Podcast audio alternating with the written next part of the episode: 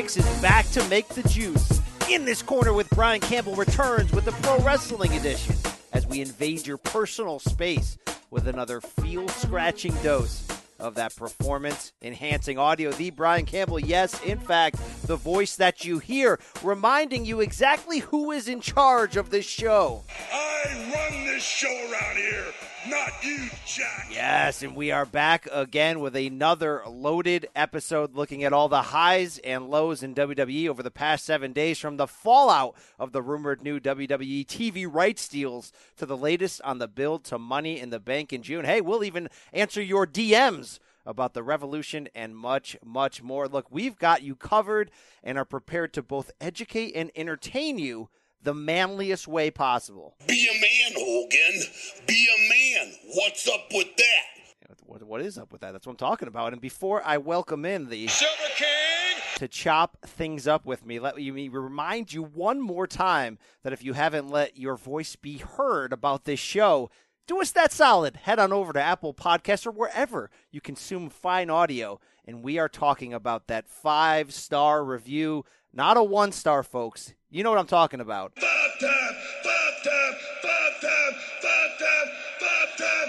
Yeah, yeah, sucker. It is much, much appreciated. But now, with the games, with the business behind me, it's time to welcome in my co host. Say hello to the bad guy.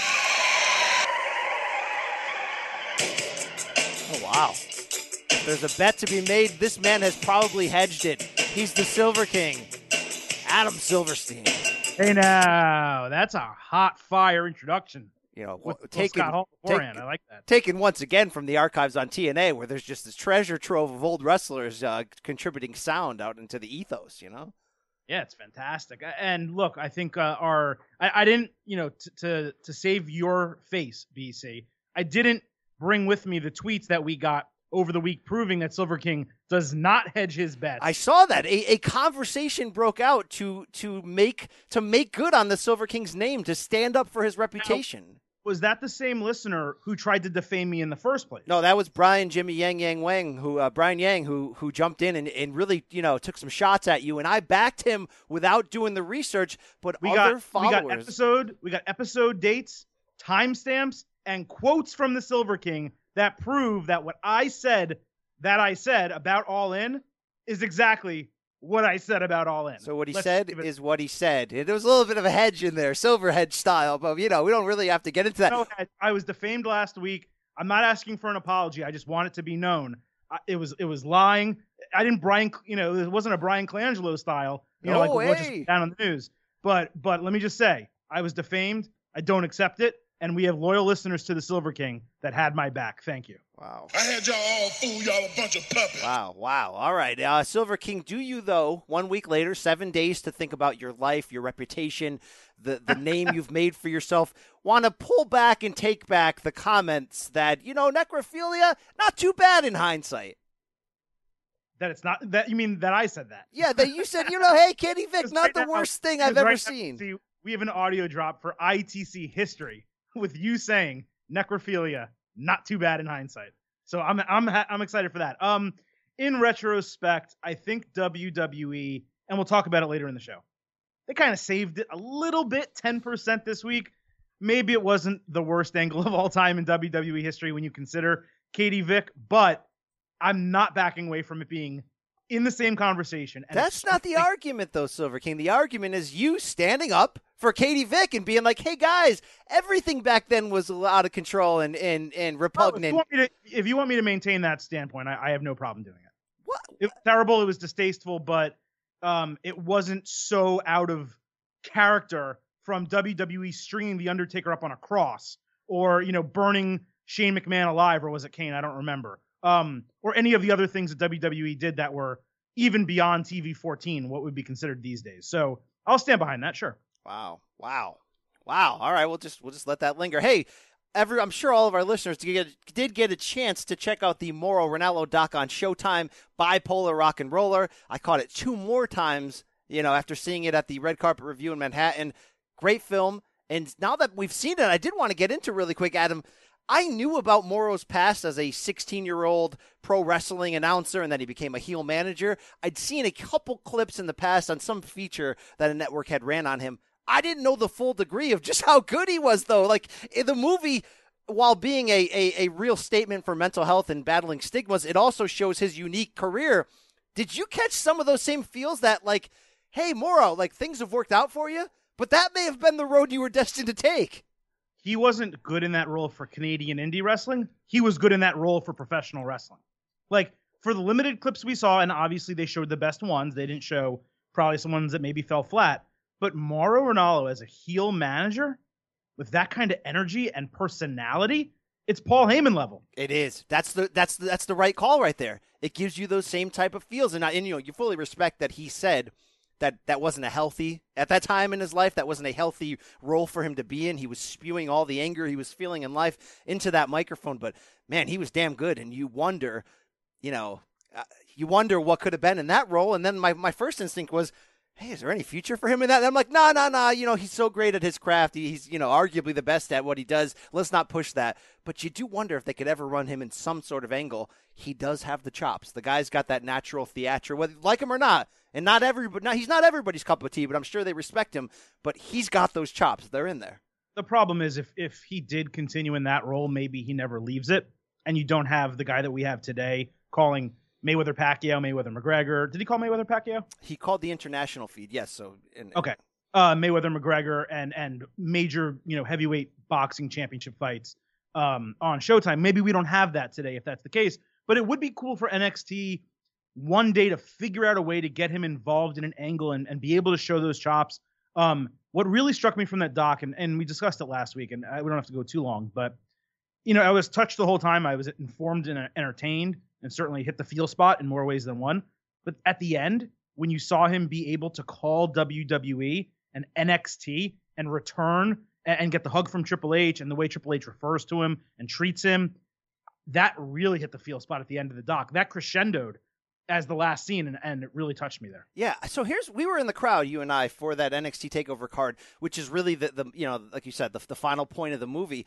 I don't remember live hearing the Mamma Mia chant. I, I just oh. don't but yet oh, yeah. it's perfect in the film. Like it's goosebumps inducing. You're like, oh my God, this is the perfect full circle mountaintop moment, WrestleMania weekend. They're chanting his chant when obviously those in the crowd can't hear his sound, you know, his call. They just react to that moment. Great moment of respect. I don't even remember hearing that there. Maybe that match was just so chaotic that it was just sort of taking over our lives. Well, you had your computer, you, know, you were, we both were working during it, but you were, de- you know, head down in the computer doing the best you could to do both at the same time. But I was with Robbie Snyder, you know, one of our uh, social media guys here and producers, and I was like, dude, this is awesome. That, while they were doing that chant, that was a big standout moment of that pay per view for me. Hey, shout out to Mauro. Very well done. Hey, uh, Adam, I guess it's just time we should get into uh, looking back at the week that was with the main event. I, am not really that excited about the week that was. Some highs, some lows, some good, bad, and a lot of ugly. We will get to that starting right now. I'm with you, BC. I was not excited at all about this week. In fact, I remarked to you, I make suggestions every week on what we can do on, on our show, and, and Brian obviously comes you know, puts it all together at the end. I didn't have anything until what 10:58 p.m. last night, Tuesday night, when I saw the end of the Cedric Alexander Buddy Murphy match on 205 Live. BC, holy cow. Wow, you you know that sound that was emanating deep inside of me as that match was playing out. Wow. Wow. This was the full potential of what the cruiserweight division could be, of what this indie style in WWE's banner could be right in front of your eyes. This was pay per view quality. It's worthy for anybody who missed it to go back.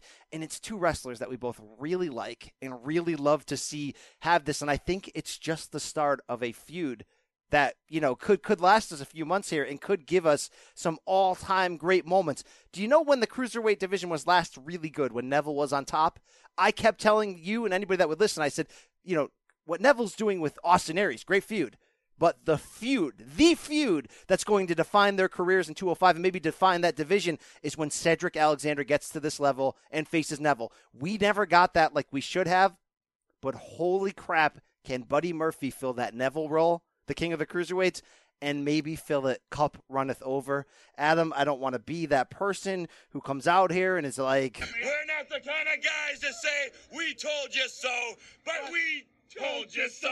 this guy is a stud, a stud that goes beyond 205 Live, a stud that they worked me in the booking. That when Cedric Alexander hit that finisher with the double knee, the lumbar check, I'm waiting for Buddy Murphy to kick out because they built him up to be so like, this guy's ready for everything.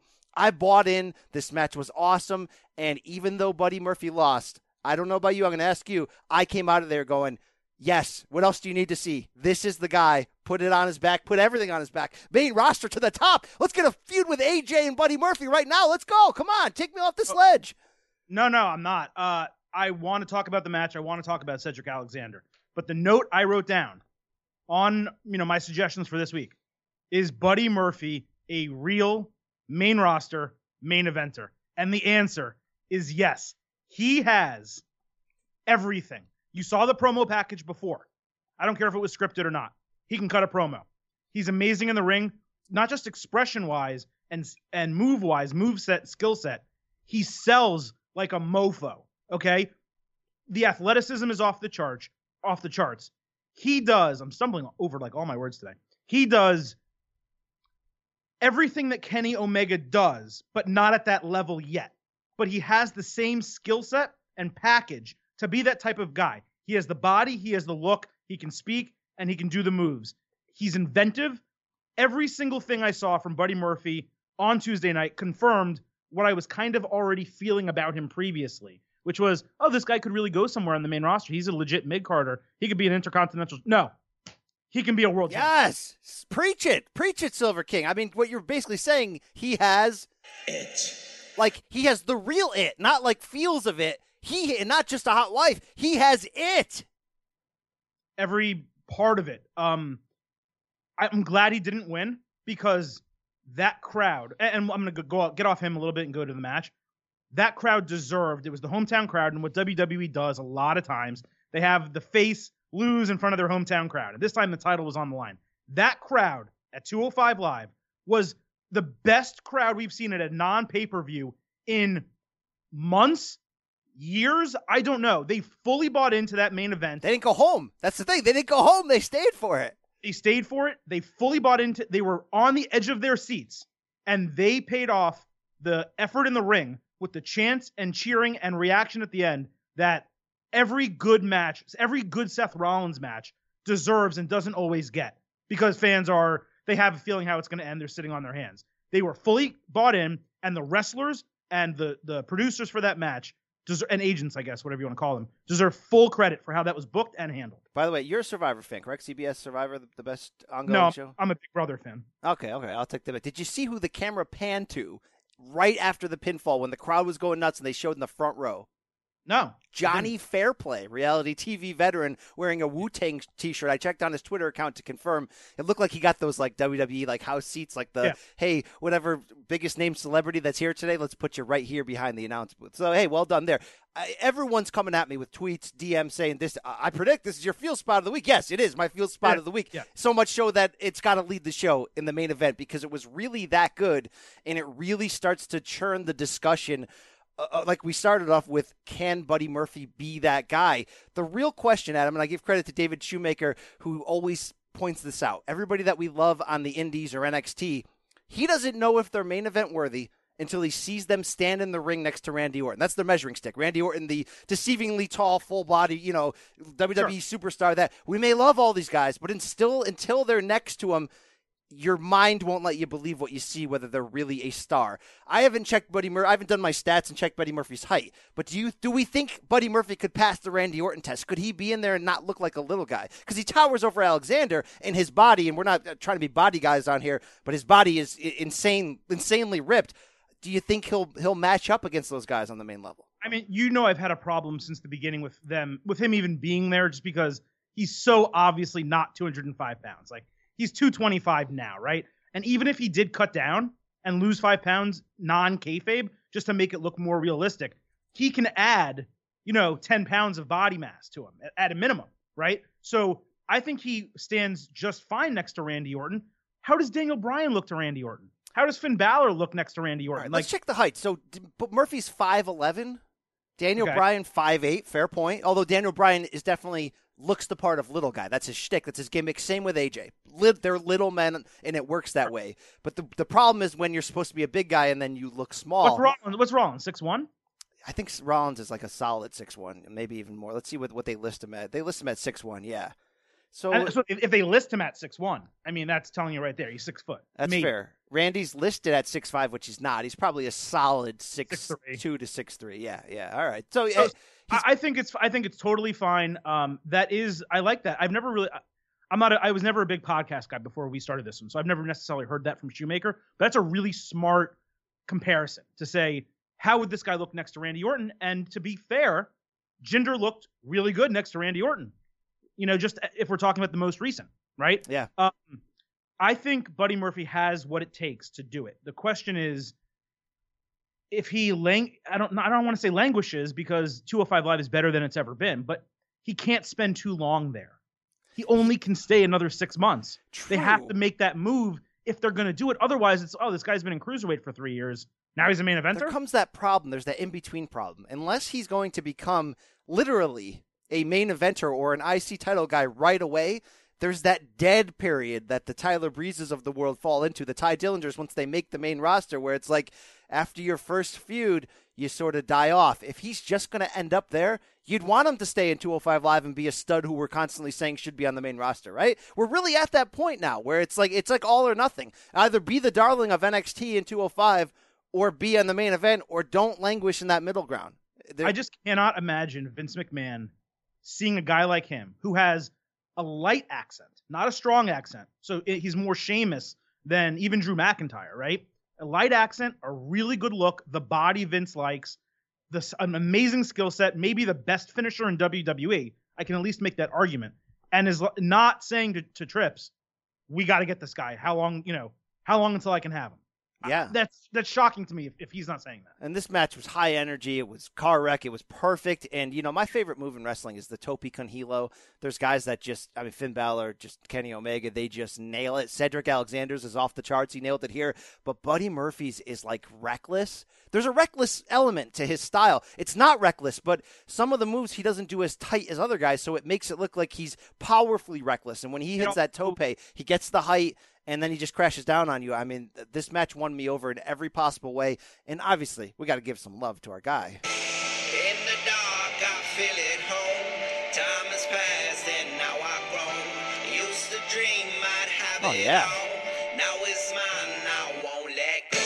I don't uh, as much as I want to see Buddy Murphy as the champion. You know, I don't want. I don't want Cedric Alexander's reign to be like a TJP Brian Kendrick reign, like all these other cruiserweights ones. You know, where it's like, hey, I got the belt for a month, and then I just hand it off to somebody Well, else. hey, he just retained. He's he already had it for two months. He just retained. Let's hope he keeps it into a minimum of extreme rules, maybe until SummerSlam. That that's what he deserves for having really not been in the title picture because of Neville for over a year. He's kind of been stuck. You and I have been saying for a long time Cedric Alexander is the guy who should be the cruiserweight champion, um, and he just went ahead and proved it. I'm gonna disagree a little bit. Look, there's a lot of guys that do the tope con hilo really well, and Buddy Murphy's one, and Kenny Omega's one, and Finn Balor is too.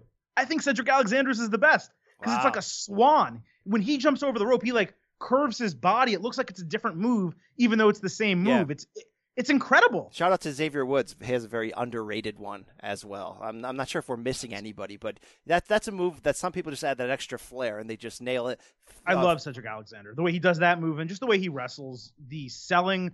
Uh, I like the story they told before the match that Cedric Alexander's like, yeah, buddy, you're cutting weight, you're doing less. I already did this. And they showed footage and there was continuity there.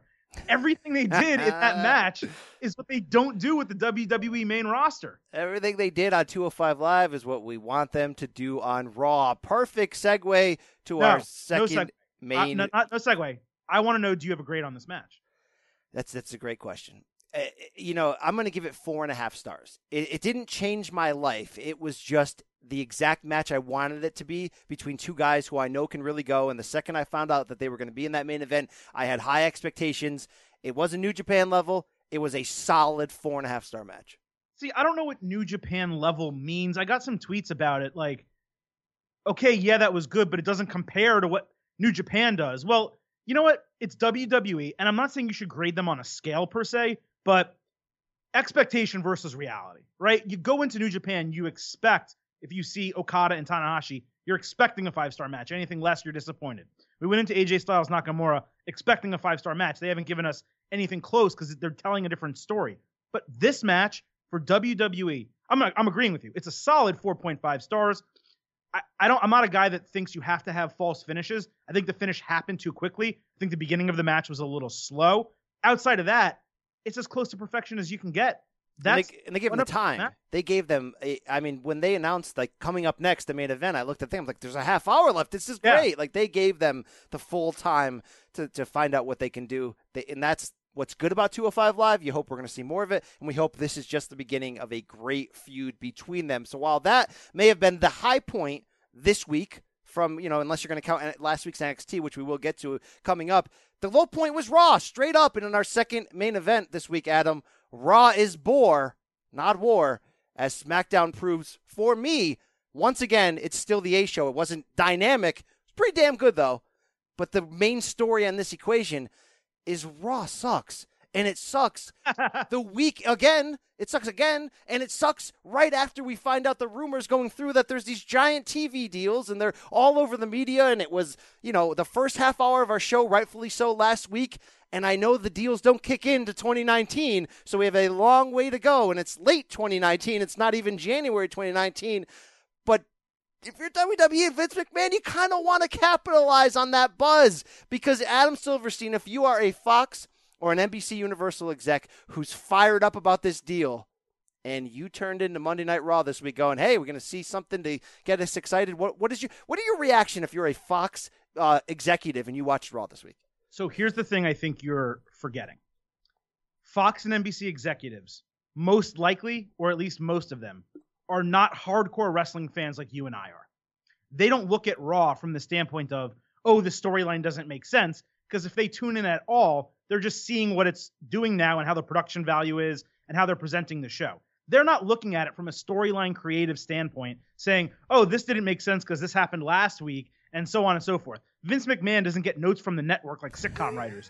okay, so and he, and even if he does, he's not listening to them because that's Vince McMahon. So I think you're overstating a little bit the impact that it had coming off of it. That said, coming off of it for your fans, this everyone's tuned in. They want to see are they going to mention the deals? Are they going to announce them? How is Raw going to look? And they didn't do anything. They didn't deliver. Now I told you 3 or 4 weeks ago when you called SmackDown the A show I said it's not the A show because we have to see it over a sustained period of time to know that it's truly being written better, uh, performed better, the storylines make sense, etc. So now we're four weeks in, BC, and SmackDown is the A show. Yes. Had the foresight, you were there before me, but I stand by my wait and see approach in calling something that. Wait and hedge? So, wait and hedge? Is this what we're going on here? there's no hedge. Uh, but to me, there's no question.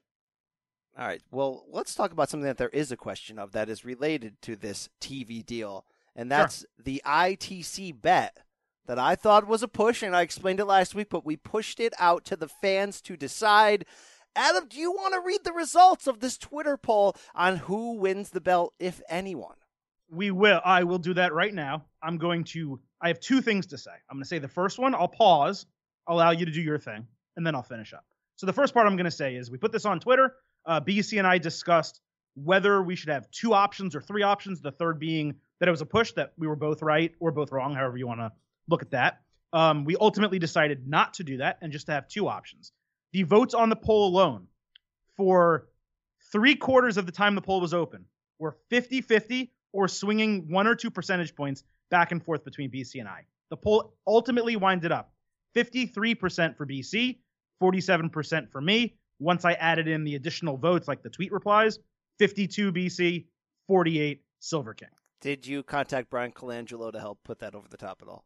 I wish I did. Had I had the foresight to go ahead and make 60 burner accounts, maybe. Or the foreskin. Yes, yes. Oh, wow. That was disgusting. Uh, so here's the thing, though. Uh, I win the bet, but I really don't win the belt. It was a close rating. As Nick Kostos himself said on social media, it's a push. It was a push, but that didn't stop some Silver King haters out there from, you know, Did you see the tweet from Thanos Backlund, our buddy at Talkbox, who says, Hi, Silverstein Adam. Time to dust off the podcast equipment, book the tickets to the ITC Worldwide headquarters, contact Toriano to book him as a special guest for the hashtag In This Revolution episode with BC and your old pal Thanos Backlund. Uh, so if I win, I guess this means in, in this revolution episode could be coming, but you know, I mean, even I got to be honest. let's and say let's this is, let's let's be honest and, and tell them what happened behind the scenes. This is what I uh, was talking about. If you have the Wade Barrett sound effect, uh, go ahead and play it because I'm I'm afraid. afraid Uh, I've got some bad news. So going into it, BC and I decided not to have the third option in the poll, but we both agreed, hey, if someone's going to win, let's make sure the winner gets around 60% of the votes. Neither of us obviously came anywhere close to that. I will say it was entertaining to see all of the replies we got, and thank you all for voting. I think over 170 votes, fantastic. I didn't necessarily expect that. We got multiple replies, including Nick, saying, guys, you're being ridiculous. It's obviously a push. We had someone who works for a Vegas casino in some aspect, I don't know if it's a bookmaker or whatever, reply and say, "Guys, I do this for a living." It was a push. We had three of you, we had three of you all reply with the same idea. Why don't we have a Silver King hosted Revolution podcast? To which my reply is, I don't think anyone wants that. So, you look, BC, uh, you won fair and square. I don't think we're doing a special episode as a result of the bet, but maybe we will in the future, or maybe we have another bet where we get to it. Ultimately, though, I want to make it known that 48% of respondents were on the side of this guy. Wow. And that should not that fact should not be lost on you. Maybe we should just bring Thanos Backlund on here, good old Bob Backlund at Talkbox himself, and just have him duel with the Silver King for that for that second chair. He's trying to put himself over more than D Mitty. That's a MIDI like move from Backlund. I will give him that. and that does not sit well with me. I'm putting it right wow. out there. All right, so as part of this Raw is born main event, I want to jump. Oh, one more thing on that deal. The Hollywood Reporter came out with a story this morning that did give some more details and sort of said, hey, part of this Fox deal is to have a weekly studio show, which was sort of part of the argument of saying WWE going to Fox in any form was is potentially really good for the product, not just for the Raw SmackDown sort of competition that we could see, but to treat it like a real sport, to have shoulder content, preview shows, post shows, to have a weekly show similar to what UFC on Fox is doing right now with their UFC Tonight show every week. It seems, Adam, that we're going to get a version of that on FS1 under the Fox banner. Here's my question to you, though. I'm going to give you two options. Which option do you think Fox takes? For this show to really work, it would be great if they had insiders on there that were prepared to criticize the product. Probably not likely. Yeah, probably. Probably not likely. The only other way to do it and make it a non kayfabe show that's interesting is probably the Jonathan Coachman Sports Center way of doing it, which is have guys on, talk to them in real life, not in their character, talking meaning WWE superstars, and then sort of break some fake news on there once in a while. You know, we this just into the Fox WWE show. We find out next week in the main event. Is that the and if and if that's the way, is is it going to work? Will you care? Will fans care? Well, first of all, no one should be surprised if Coach is the one hosting that show. Okay, because I would be flabbergasted if it's not him. Really, I mean, it should be Renee Young. We all know this. I wouldn't be surprised if it's Coach. Um, I think that's the only way to do it. You can't have, even though I said it last week, I thought about it. You know, you can't really have a bring it to the table esque show. You can't have a something to wrestle with podcast. Certainly not them because of the way they talk. But uh, even a, show like this version on Fox, you can't do that. They have to have a formatted standard weekly show with an interview, a, a recap of the week, a look ahead to the following week, and, and some fake breaking news. So this is going to be a WWE show, and let's be honest here, okay? The UFC deal on Fox the last seven years, UFC controls those broadcasts. Anytime there was anything on those broadcasts that was co- a little controversial to UFC, like some news that Ariel Helwani would break, he got removed from the show by Dana White. So, like, this is going to be, and I think that's, by the way, part of the allure in going to Fox is sort of this freedom. Come in, control the broadcast, have your platform. You know, it's not like, hey, we're going to play an NFL game on ESPN and then go to SportsCenter and have somebody criticize the NFL. That's a little different. That's what we would want. That's what would be that I mean, really, if you're going to cover this the right way. And look, I know when you're in bed together you can't have this happen. But how good would it be to have a raw post-game show on FS1 with real experts telling you whether what you just saw was good and made sense or not? Well, not Raw because then you're talking about 11 to midnight. Um, but it would be cool on a Tuesday to recap the week or Wednesday. But you know what? Then that's kind of eating into our audience. I don't necessarily want that competition. You know, that's what we're here for. We're here to tell you what's good and what's bad. So, I mean, I think there's there's benefits to it. Um, I think it could be good. I would hope actually that Fox produces it and not WWE, even if WWE has the oversight, because then it would have a different look. You know, it would have a network television look and not the WWE overproduced look, which is just different. On that note, just uh, this is off topic, but I'm just curious because you mentioned it. So Ariel Helwani obviously had the issue with UFC, right? Kind of got pushed out of Fox. ESPN signs the UFC deal and signs Ariel. How is that going to work? I, I mean, he he you know he had the credential pulled for one day at UFC 99. UFC 199, I'm sorry, in Los Angeles. I was there, and he got it restored. So he's he's a, still a credentialed report. But wasn't he reporter. on Fox and then taken off Fox? He was. He was removed from the broadcast by Dana White and UFC. He was also removed from the Showtime press coverage, press tour coverage of Mayweather McGregor by Dana White's request as well. So yeah, how is it going to work? Well, here's the thing though. Ariel's still a credentialed reporter who goes to UFC events, so that's not going to change. But I do hear what you're saying. The UFC, ESPN being the rights holder, it there's potential there where it could get a little dicey. But you know, I'll give ESPN credit for the most part. They do put, you know, they they don't. Yeah, they, yeah. They don't kiss the ass completely of the of the rights holder they hold. No, they put out look, the news. look, you know? They have they have Schefter, they have Adrian Wojnarowski. They you know Ariel, they had to hire him. Like if, if he's the number one news break in MMA, I was just I was thinking about it. I'm like, this guy Dana really hates him. like you can find someone else. You know what I mean? I thought it was a little strange, but sorry, that's off topic. I was just really curious. Your All right, ba- back to Raw. Let's get into this, okay? Raw was a bore. It wasn't an awful episode, okay? But uh, and like I gotta be honest, a lot of these last few weeks when I have complaints on the show, it's not that it's bad. It's it's just that it's blah. It's just that it's vanilla. It's just that it's been going bad. through It's the been bad. motions. And ultimately, the biggest problem with going through the motions is those rosters are way, way too talented for them to go through the motions, and the time that we invest is way too much for them to go through the motions. My biggest problem this week was Nia Jax and Ronda Rousey.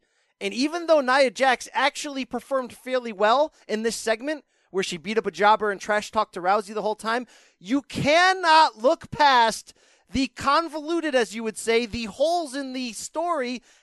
Nia Jax was an anti bullying hero three weeks ago at Pay Backlash. She gave a speech after beating Alexa Bliss. WrestleMania was all about her overcoming body shaming. Three weeks later, without a heel turn, she's bullying Ronda Rousey in the ring. And I know people are tweeting, that's not real bullying. She was just talking trash.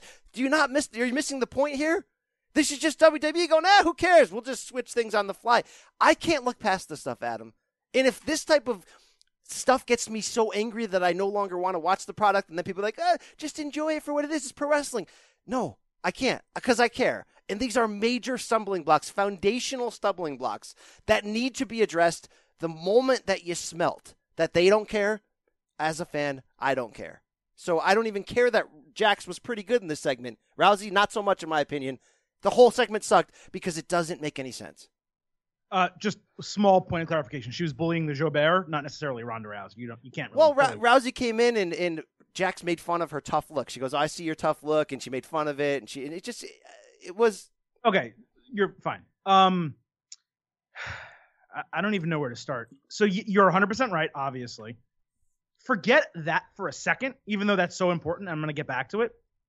Asuka tapped out Nia Jax via armbar two months ago or three months ago. So she just got tapped out, and all Ronda in non-kayfabe would have to do would be like, "Oh, really, Nia? What about this?" And go to the Titantron and have Asuka tapping her ass out. Okay, so talk about convoluted. There's no continuity. It's that is this is this is a a paradigm of everything that's wrong with WWE storytelling. It's not just bad month to month, it's bad week to week, and it's bad minute to minute inside of its own segment. Why is Ronda Rousey walking to the ring and not having the I am going to murder you scowl on her face? She's being intimidated or, or uh, t- trying to be intimidated. She's being uh, questioned. Her her not masculinity. That's obviously the wrong word. But her uh, her toughness. Okay, and by this woman who she doesn't really know.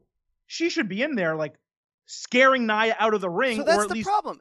Everything they, they've done to tell you who Ronda Rousey, the pro wrestler, is, is to tell you that she's a badass who takes no crap from anybody and in front of her own employers put them into an arm lock to show them that I won't be bullied, I won't be messed with. So even though in theory you get that they have to put over how big and tough Jax is to make you believe that Rousey can't beat her, it's a slap in the face to us believing in Rousey as a character to have her stand across from Nia and just look scared. And by the way, the ill-timed smiles from Rousey are really starting to irritate me. She just smiles at the wrong time, and you're like, "Are you tough or are you not tough? Like, what's going on here?" I'm wondering if the style, if the smiles, and we'll get to this because we know how they script things. I'm wondering if they're a stage direction, or if she's just legitimately so happy to be there. Oh no, Because she does. don't do no, that. no, because she does seem to be. I'm not. It's not an excuse. I'm just. I'm curious if it's a stage direction that's terrible, or she's so happy to be there and does not have the acting chops to rein that in. Well, you, okay. failure- the failure second half is comes- the key point there. You say she doesn't have the acting chops. We know that. So here's the thing: why keep putting her in spots to lose? This is the second straight week where Ronda Rousey, who's the best part about her, is that she's a uh, seemingly we don't know yet, seeming to be a natural in terms of the body movements and the physicality and the wrestling. Two straight weeks, no physicality from her. Yet we watch her in spots where she's going to fail, and it brings up some Silver King haters on a bonus DM slide here. Silver King, you're going to have to face the music here from Jesse Linares at Jesse Linhauer, our guy. He says, How long before the Silver King starts hedging on all the over the top great things he said about how good Rousey is? Silver King, I didn't prep you for this question. You got to face the music from Linha right now. I'm not hedging at all. I'm not hedging on Ronda Rousey. I believe in her every bit as much as, as I did before WrestleMania. You guys, you guys act like I bought into her at WrestleMania. I bought into her week one, BC, when she was before she even appeared. When she signed, I said Ronda Rousey has the potential to be bigger than Brock Lesnar in WWE, and I still believe that. Just because she didn't go to OVW for six months like Lesnar did, and didn't come in and get the title immediately, although kind of seems like that's what's, about to happen. Um, you know, even though that's not her her thing, and she doesn't have Paul Heyman by her side, that doesn't necessarily mean that she's a failure. They are screwing her. If you don't see that, if you think that everything that's wrong with Ronda Rousey is Ronda Rousey, then you have misplaced uh, aggression here because she's not fully holding up her end right well, now. here's what but- here's what Linha and others are saying. There's not- but. Ninety percent of the issue is WWE. But Go they're ahead. saying this though, and you're right. And I said they're not putting in her in spots to succeed. Her, we all know her dialogue should be limited. She should go out there and kick some ass. We know that, okay? But uh, just like I posed this question last week, at what point do we start blaming Roman Reigns and this big debacle? Jesse Linha wants to know at what point do you start pointing the finger at Ronda and say, "I know the the ball's against. I know the you know everything's against you. I know you haven't had time to go on the indies and get better, but you got to be better on the mic." Yeah, uh, she gets crap when the booking is good or when the lines are scripted well and she doesn't deliver them. When that That's fair. happens, she gets blamed. But right now, unless the smile is her fault, which it might be, but if that's a stage direction, which based on something we're going to talk about in a minute, it probably is, knowing how they do everything tooth and nail here. Um, I, I can't blame her for. We see clips of her on, on house shows, right in Europe. She's awesome. She's the crowd awesome. is all in. She's doing her job in the ring. Everything they're asking her to do physically, she's delivering. When she had to be a badass and turn her face into the I'm going to kill you look, she did it leading into WrestleMania. But they're not having her do that now. They're not allowing her to get physically involved in matches. Why can't she be in a tag team match on Raw? She's not Brock Lesnar. She's allowed to fight on Raw. here's the uh, I think the biggest problem we're finding out is this. She's a natural heel. That's the persona she took to great ah, success in Probably. UFC, and it covered up the fact that she's actually, even in UFC, was never really good on the microphone. But she's a natural heel who sells things so good with her looks and scowl and anger, and the fact that she was uber competitive when it came to MMA. The, here's the problem: they're not pushing her as a heel now, and I get it. I get why. It's America's sweetheart, all that. But she's only going to work into the full potential of who she is when she's got Baszler by her side and when she's a full on nasty heel. And you know this, Silver King. She's not a natural heel. She's a natural badass. They're trying to book her somewhat like Steve Austin without allowing her to be cool like Steve Austin. That's the problem. They're having her do the Finn Balor smiley, I'm happy to be here gimmick as a badass. That doesn't fit.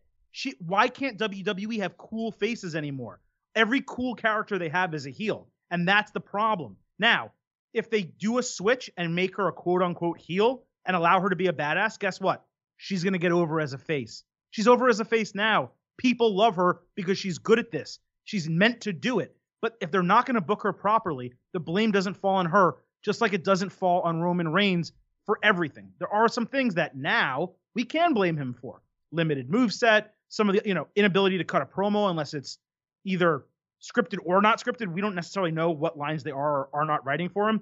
But I'm not blaming Rousey or changing my tune on her one damn bit until I'm given a legitimate reason to. And right now, I don't have one. Wow, that you you you fought that off pretty well. And what you spurred in me, and you said something about cool heel. I'm not sure if you saw the rant that Don Callis went on. I believe it was on Twitter, where he basically said, "Anyone out there in wrestling who's a cool heel, stop being a cool heel." Because it's ruining it for the baby faces. It's ruining the business in a way in some way, it sounds like old guy on the front porch saying, "Get off my lawn," but in another way, it keeps the sanctity of classic wrestling. If heels act like dis- despicable heels and baby faces are allowed to act cool, I do get what he's saying here. If you want to make a heel cool, turn him face and have him be in the middle. I mean, Steve Austin was a face, but he didn't act like a face. Well, I guess the what Rock, he's saying is people know? like Steve Austin has set a template that has ruined the business. Well, I think what's ruined the business. Well, no, because no, because Steve Austin was a cool face. So if you have a heel acting like Steve Austin, but he's a heel, you That's can't a have a point. face acting yeah. like Steve Austin. No, That's no, you're right.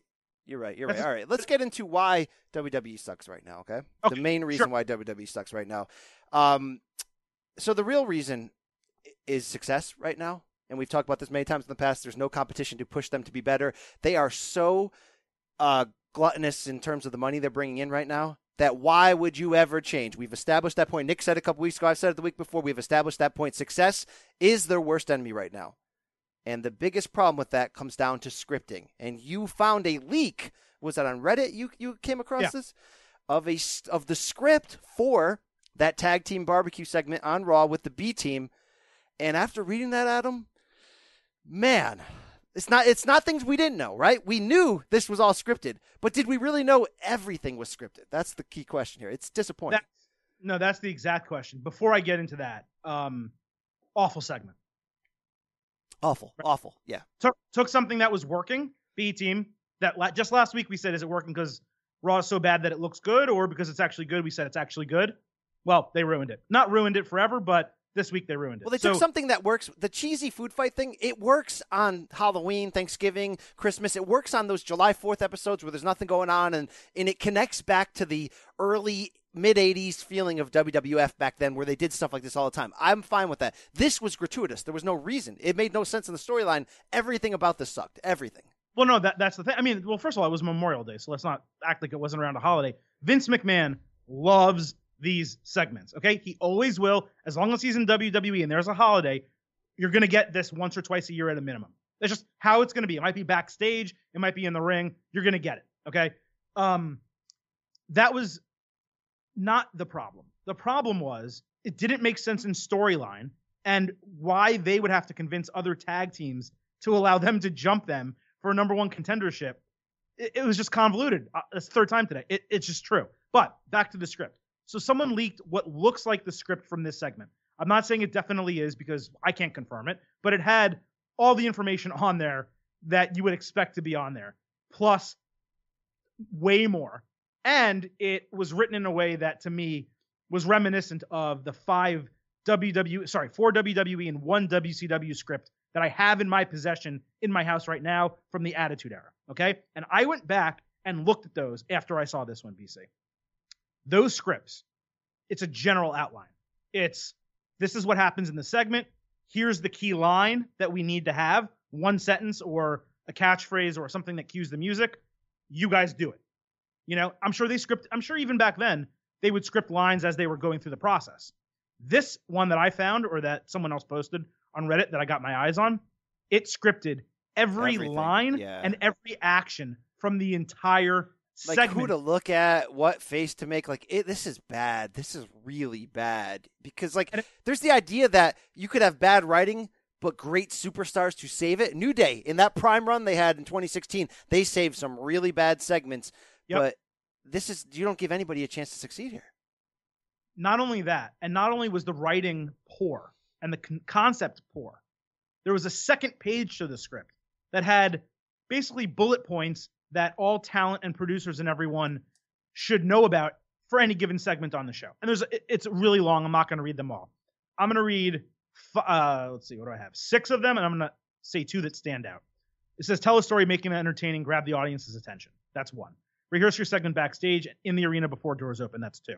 Check the latest drafts for the latest changes from Vince, the writers, producers. That's three. Four, execute Vince's notes and direction. If you find anything that doesn't work, communicate to us as soon as possible. Here are the two that really stood out to me. What is the premise? Does the promo make sense? If they're asking themselves that before every single thing they do, there is no way that some of these things still get approved. Or if they, or they're either not raising objections, if that's the case. And then the last one time the promo, talent should not ad lib. Saying, I wasn't expecting that. Saying to these professionals, especially guys, now in this segment, you can make the argument no one there really deserves to ad lib, you know, based on experience and everything else. True, but but the segment's about the B team getting over Bodog, all that, just to basically remove the the option of them to spice up the segment and make it work. It's just so mi- it's mind boggling. Or just for Titus to be backstage and be like, "Hey guys, okay, when you do this, I'm gonna say th- something like this," right? As opposed to the, f- the eight specific words that they wrote for him to say. It is scripted like a sitcom now, Uh, when it used to be scripted like a reality show.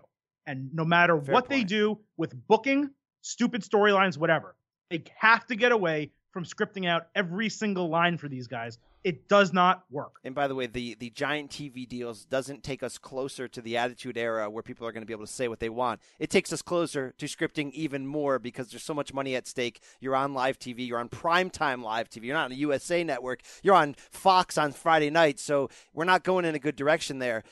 By the way, it- they, they they wanted from USA for those two shows, USA, uh, not USA, Raw and SmackDown. They wanted 360 million a year for 10 years. They separated the shows. They got 465 million a year for five years. it's, it's I mean, insane. you want to talk about them like feeling themselves right now? They feel themselves. UFC too, man. They they they came back from an awful year of bad pay per view buys and ratings and turned that deal around in a hurry. Uh, yeah. So j- just that's just to put it back in your face and just be like, look, the product sucks because there are limitations that make it suck, and the idea of scripting everything just ruins everything. And it's just it's really hard to actually see that, even though we knew it. When you see it on paper, it's just like, oh man. And that's the one one problem I have with the PC and NXT is that even though I trust Hunter, even though I love the stuff that comes out of there, and it is better than main roster a lot of the times, you're still creating a factory where you are making pro wrestling. You're making sports entertainers. You're not making pro wrestlers. And part of what makes even main roster WWE good is sometimes there's these pro wrestlers like AJ Styles that came from other places to bring their style into it. And you're creating a- a clone factory of people who need to take direction and not people like back in the day who could just go out there and make the magic happen. Uh, we are running long, but I did want to close on the raw point this week. Is uh, Braun Strowman still doesn't have a feud, and it's still not working at him. And how many more times can we see him just power slam anyone who comes across him. And now, great, he's going to face Bobby Roode next week. It doesn't matter anymore because you have this guy who you're just pressing pause. He's going nowhere. He's so over that he needs to be in the title picture because they're not ready to put him in the title picture. They're just wasting him every week to use him for ratings. And I know this is what they care about. You're right. Fox and NBC executives aren't watching it going, wow, this storyline's really bad. They're watching it going, did we pop the nine o'clock hour? Did we pop the ten o'clock hour? And you pop it by putting Braun Strowman out there and, and power slamming everybody. I get that, but if for us week to week fans, it's not that hard, guys. Put him into a feud because you have made him so unbeatable at this point that the only way, if you're going to keep him a babyface, that's fine. But the only way to make a unbeatable babyface have to work is to have him feud against a, a, a faction. Have him like Sanity. We don't know when and if they're coming. You know, a good way to debut Sanity would have been on Raw attacking Braun, Braun Strowman. So now he has to feud with the entire faction. That in, instead, what they're doing right now, which is just sacrificing another body to Braun each week in meaningless situations. How much more are we going to take this? Well, they don't have look. They don't have a lot of choices because they've backed themselves into a corner. On one hand, they don't want to put the title on him, okay? Unless they're saving that for Lesnar's return, in which case it does make sense that he's wasting time doing things that don't impact other storylines. Because what else are you gonna do if they're gonna have him win the title off Lesnar? If it's not going to be that, and they won't give him the title, okay.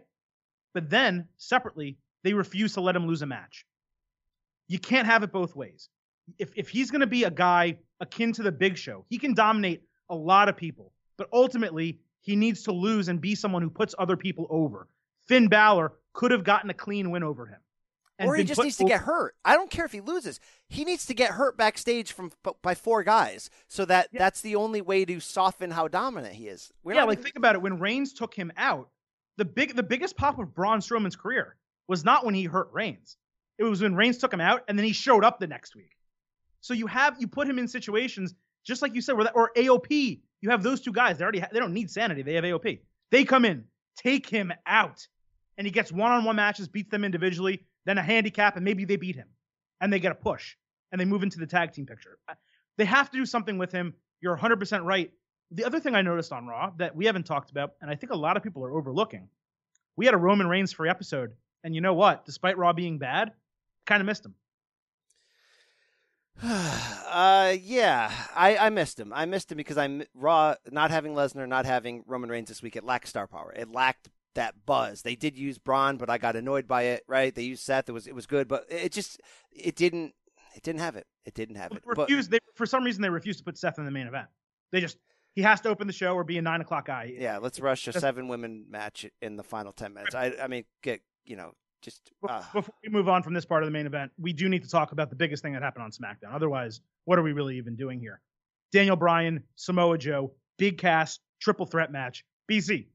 I thought it was fantastic. fired up fired up this brought me back in there sometimes i i don't watch smackdown live and i tend to fast forward through certain parts of it man i was dialed in and this match went like three commercial breaks i mean this was basically like the last final 20 25 minute block of the show this was main event pay-per-view quality and everything about it worked every message they were trying to do i thought Daniel Bryan was going to go over and win and enter Money in the Bank, and they were going to finish off this underdog story. Instead, they let Joe in, and then, by the way, you start imagining Joe with the with the case. If Joe wins Money in the Bank, that sure as heck works. And even though it would not have been my plan, your plan, or anybody's plan for Big Cass to come back into the storyline and to make his presence known, I defy you to tell me he didn't hit a home run on, on Tuesday. I thought he played his position perfectly. And even him taking Daniel Bryan out at the end and standing over him, even though both lost the match, I came out of there going, I want to see what happens next at Money in the Bank. Where when Roman Reigns and, and Jinder Mahal did the same thing on Raw last week, I came out of there going, Are you kidding me? You're going to run these guys back at Money in the Bank? This is well done, and I and I'm not going to over the top praise Big Cass. I tell you when he stinks. I know a lot of these listeners hate him, but when I hear that song nowadays, Oh, yeah, I don't expect the worst anymore. This guy's bringing it. Remind me to get you a clean cut of that uh, for our sound drops because that was really strange. Um, he did not hit a home run. He hit a solid double, maybe off the wall. Okay, maybe a ground rule double. He, he was fine. He was good. Um, I like that they didn't do what we all thought they were going to do and have him just interfere in the main event, cost Bryan Samoa Joe wins. They got him early in the show. They did two segments with the main event. The crutch attack was really weak. They showed Cass a couple times in the ring, barely landing blows on Samoa Joe, where it looked like he was giving low effort. The guy he The attack with the briefcase was good, though. I'll give him that. I pop he for that. he played the role fine, but he's not some star performer. He's not a main eventer. He doesn't have the look. I don't care that he's tall. He doesn't have the body type. He doesn't really have the charisma or the move set. He I didn't mind him in the match because it saved the Daniel Bryan Samoa Joe head-to-head match that I want on a pay-per-view. At the same time, I got excited about that match for a week, and two minutes into the show, they pulled the rug out from under me and said, "Hey, we're not going to give you that match." But that's okay because WWE does that. From that So I'm- point of view, you that doesn't make sense to be upset at it. You're right. When you when you put it when you phrase it that way, it is that was sort of a letdown. But It- it's, it's a letdown, but the match was very good, BC. And my takeaway from the match, takeaways, I have two. Daniel Bryan, as much as we wanted him back, I think we forgot what he is. He's a supernova. He has it all. He's the total package. He really brings it. The move set's incredible. The storytelling is great. Go, going with the dragon knee. Is it dragon knee? Is that what it's called? Um, you know, re, re-injuring Cass's knee at the end of that Dragon match. Screw. Dragon screw. That's what I meant. uh, doing the same to Samoa Joe. His his like I said, his entire move set, the energy he brings, and that the crowd, because of that, brings with it. He he was missing so much more than I even thought. Yeah, yeah, he is filling a place there. Um, mean, he's bumping like crazy, by the way. Like he's he really is. and and you know, and I get that idea of just if you're back, you're back. Just go for it. And he's back, and he's going for it.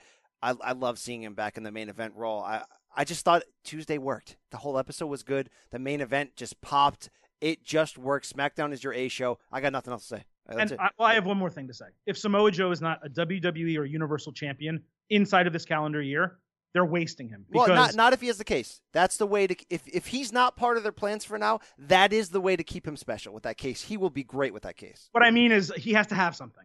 Like he has to have a title. Okay, and the U.S. title on SmackDown is BS. We know it. It's it's the fourth you know singles male title. It's way below, way below the IC title.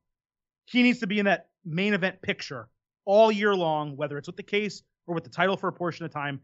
The thing about him winning, potentially winning, and we'll get to it in a later show, he shouldn't need the briefcase to win the title. He's a dominant guy. He just tapped out Daniel Bryan or, or knocked him out. So that's the question. But I thoroughly enjoyed Samoa Joe. if AJ Joe. loses the belt, Samoa Joe AJ for a non-title would be a great feud. That would be great. Yes. That'd be great. All right, final part of our main event this week. Man, were we setting a record for the longest main event this week? You had six bullet points over the, under the second. That is true. That is true. I had a lot I wanted to get to, but I don't know if you saw what I saw this week, Adam. But I saw the return of Enzo Amore. And I got a lot to say about it. He came back onto social media to end his silence. He put forth that he was going to be in Times Square at a certain time. And to his credit, and this is the last probably good thing I'll say about him, fans mobbed Times Square to see him treated him like he was the Beatles. He was holding up kids in the middle of this crowd and they were going nuts. I don't know if he was going to a record store or whatever, but this coincided with the release of his f- debut rap single and the accompanying video for the song Phoenix.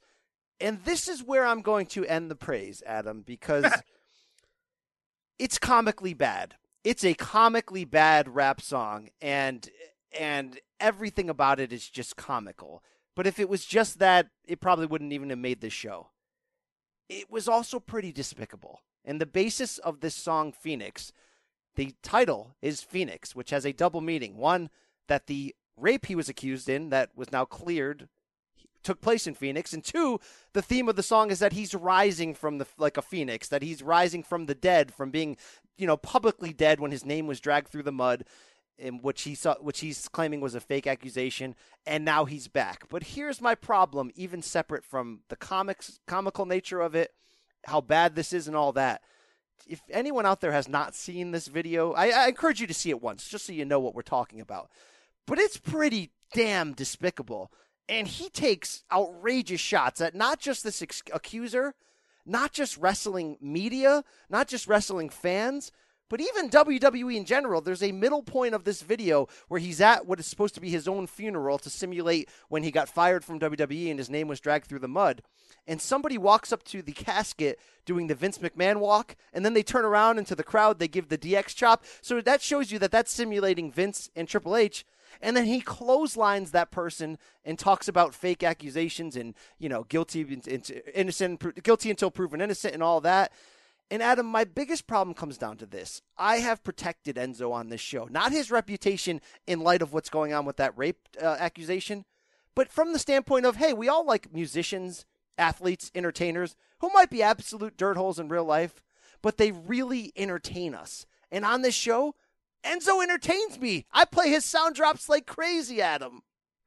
But when you go through something in life and you have a trial, a, I don't mean a court trial, I mean a, a, an actual trial in your life, whether it's fake accusations, being, you know, fired, uh, uh, health illness, whatever, that's when your true character comes forward. That's when you show people who you really are, when your back is against the wall.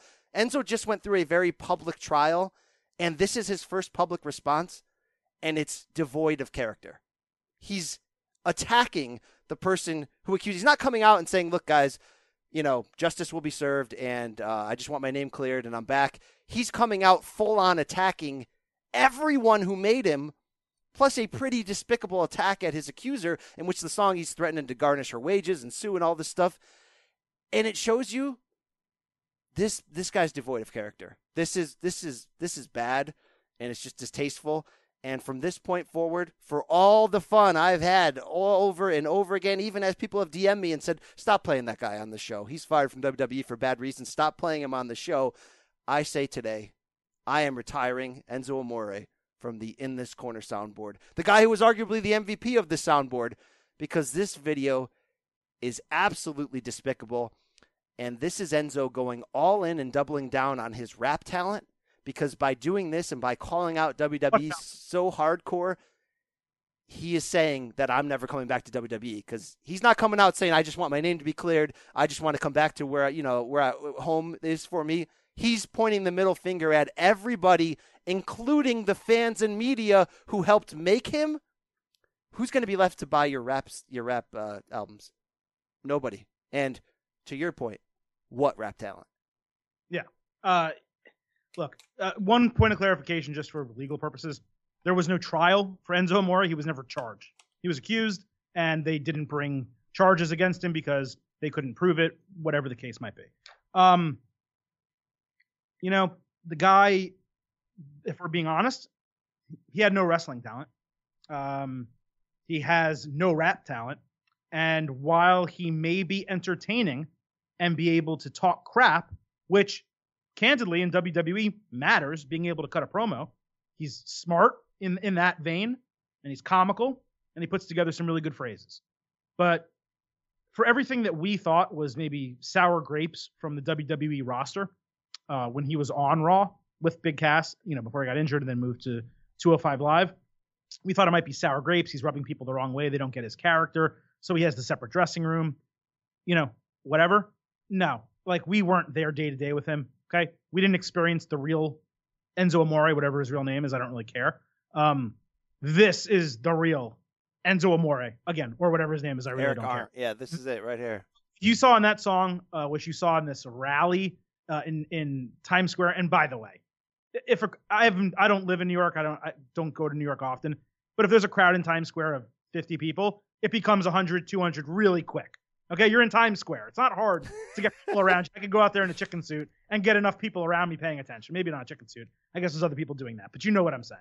Um, so, look, I've been to. You were ahead on the SmackDown being the A show. I was ahead on telling you get Enzo Amore off the show. No more sound drops, either last week or two weeks ago. I've been done with this guy. He does not need to be mentioned on this show. And candidly, if another wrestling organization decides to give this guy a chance, I would be shocked and probably appalled. That's the would- mind-boggling part of, of what he did in this video. He ended that. Like, I'm not saying everybody has to come out and say I hold no grudge against my accuser. I just wanted to be, put it behind me. I, you know, I'm not like, look, I'm not in his shoes. If he's innocent, by the way, Adam, I, I support him turning his life around and getting his name cleared, obviously. But there's Sure. a way to do that. There's a way to handle that. What he did thi- with this, beyond the fact that it stunk, was that he gave the middle finger to everybody. You're going to need those people because if you're not on WWE, no one's going to care about your rap career. And if you have tarnished yourself this bad, nobody else can take a chance on you. Impact Wrestling or Ring of Honor, they don't care. Yeah, look, it's not like Don Callis is going to call Vince, but if Enzo Amore wants to join Impact or they're even thinking about it, I wouldn't be surprised if he calls Triple H or Jim Ross or someone and says, hey, you know, someone that he's somewhat friendly with, hey, is this guy really that big of a problem that we shouldn't give him a chance? And you know what? There maybe would have said, look, he's not great in the locker room, but he's entertaining. He might be good for you. That's what they would have said. Now they're going to say, do you see what we had to deal with? You know, that's called burning a bridge that really you can't unburn. Whereas a guy like Rich Swann came out and said, look, whatever happened with my wife, I'm sorry for it and it was exaggerated and whatever. And I'm real willing to make amends and work my way up again. And whether another company should have hired him, that's for other people to argue at another time. But Enzo could have been in the same spot as him and gotten work at PWG or Impact or Ring of Honor or wherever. Instead, if any of those companies legitimately hire him, people should be upset because this is not a quality character individual. Just like Alberto Del Rio, right? You like were like, hey, we should bring him back into WWE. No, a guy like that should not get an opportunity in WWE again. He had one, he ruined it. He went somewhere else, he ruined that opportunity. You don't gift him with a WWE contract. Yeah, That's it. that- there's nothing else to say. This is the end for Enzo Amore, and that's probably the last time that we'll say his name. Keno, say goodbye. Goodbye. Say goodbye. Goodbye. Okay, now get out of here Well, that's right a little now. rough, Randy. No, yeah, but it is rough. Yeah, wrestling is a rough sport. It is, and that is the end. And now- BC, we have plenty more to get to. Let's go right into Hero or Zero.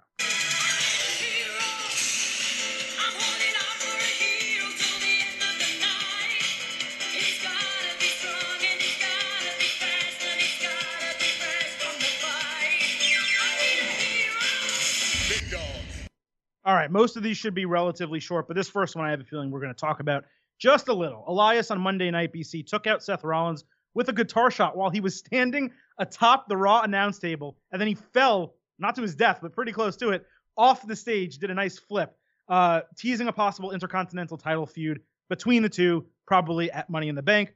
Hero Zero, not just to this moment and this feud, but the entirety of the segment and storyline involving Jinder Mahal and Kevin Owens. I pop for this. I think this was well done in the end. Uh, any Seth Rollins is uh, becoming must see. He took a Jinder match and made it really good. Like I, I was really into that match.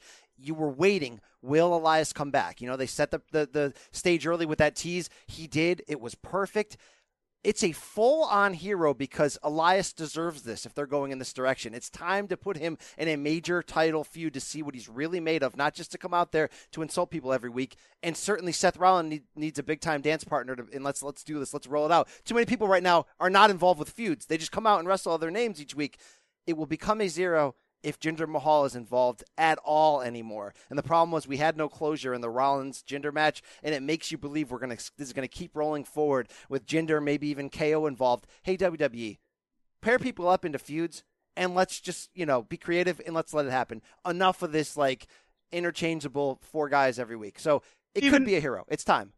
Well, even if they're involved, though, they have plans. Jinder's fighting Roman, KO is in the Money in the Bank match. So this is not going to be a triple threat or a fatal four way or anything. That's it's going to be Elias and, Seth Rollins. The only thing I didn't like in the entire segment, extended segment, was Seth Rollins just in the ring, upper hand on Jinder, shrugging, grabbing a chair, and getting a DQ.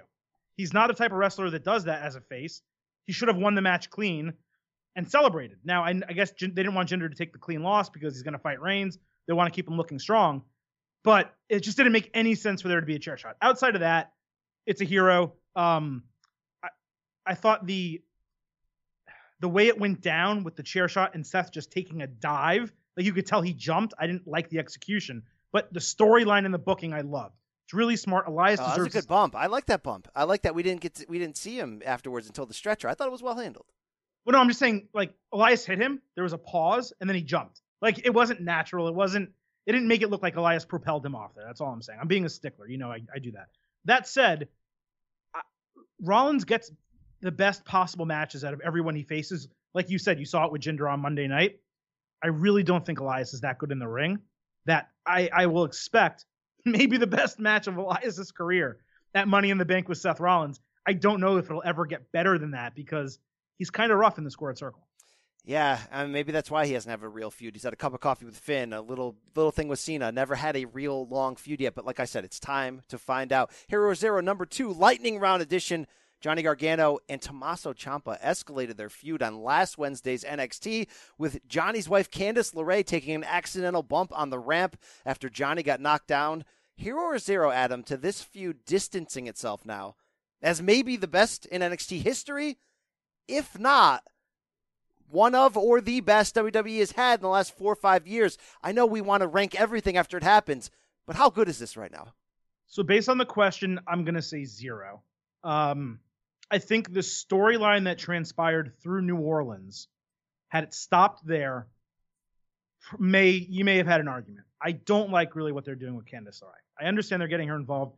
There's a lot of speculation that she's gonna turn on Johnny. Oh no, no. I don't know how that makes sense. I could see what what's more likely to happen is she tries to like throw in the towel or something, distracts Johnny, Ciampa gets the win, they get in a fight and have a third match and a final blow off. Or at that point, Ciampa goes to 205 Live and Johnny continues in NXT. Who knows?